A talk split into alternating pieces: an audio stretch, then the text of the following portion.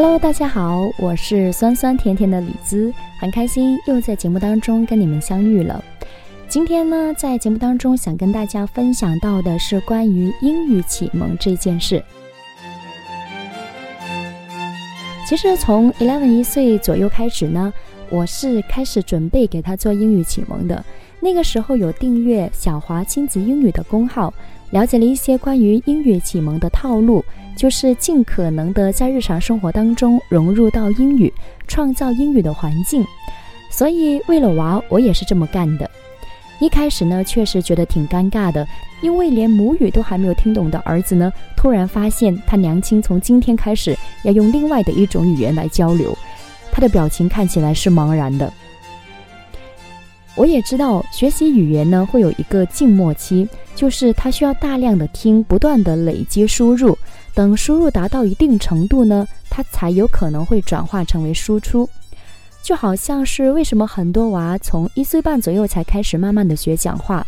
从他出生到一岁半期间，其实就是他一个语言的输入静默期。所以那个时候呢，我跟 Eleven 说的最多的单词就是 milk 牛奶、water 水等等。这些日常生活当中必须要用到的词，只是我中间呢也有因为其他的原因间断了大概有半年。那么很早呢，他就知道要喝牛奶的时候，我说了 milk，他就会以微笑来回应我，让我感到他真的是由输入到输出的一个点是，大概是在他两岁左右。有一天晚上呢，我抱他去洗脸洗手，那么在洗手间里，他对着镜子。突然间说了一个爱，我那个时候脑子转不过来，嗯，什么爱？他见我没反应哈，他又说了一句爱。我当时呢还指着他说，嗯，我们现在是洗脸，wash your face。他见我这么说之后呢，他大概是有一点急了，嗯，觉得为什么我妈妈不明白我在说什么呢？于是他用手指了指他的衣服，然后又很大声而坚定地跟我说了一句爱。这个时候，我下意识地看了一下他的衣服，秒懂，原来你是在说“爱”这个单词，因为他的衣服上呢有一只大笨象，长鼻子，大眼睛，他就是指着大象的眼睛跟我说了一句“爱”。这个时候，我马上接他的话，我很肯定地说：“对，This is elephant's eye。”他终于是很满意的笑了。这一刻，他终于是有了输出，我真的是非常的开心。这种开心呢，让我又想起了当年学普通话时候一个类似的情景。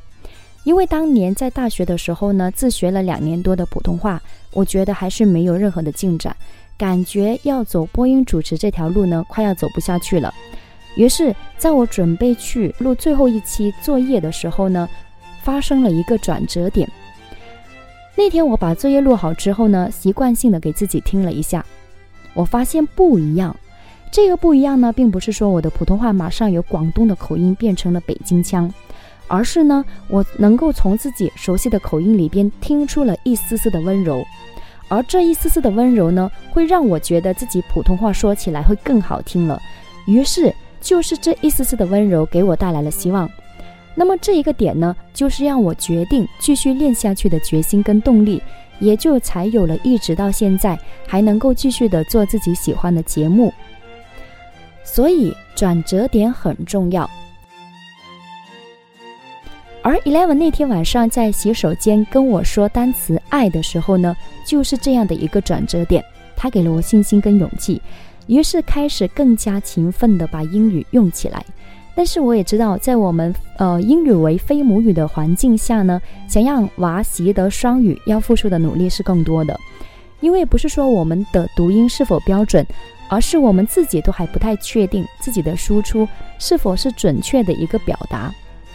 不过呢，也有很多的案例是给了我信心。在给孩子英语启蒙这条路上呢，也遇到了越来越多的人一起在做这样的一件事，有走过弯路的，也有科学方法的。那么现在对我而言呢，这是一件我觉得自己值得去坚持去做的一件事情。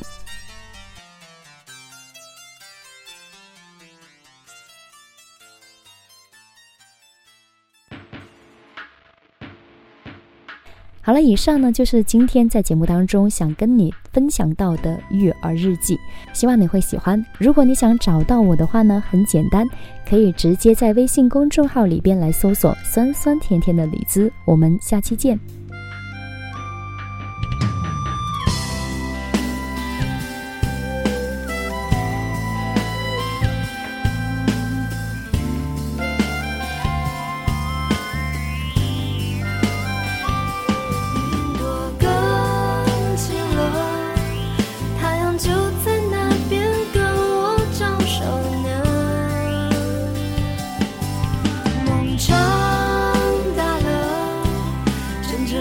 心飞过了那些吹灭过的。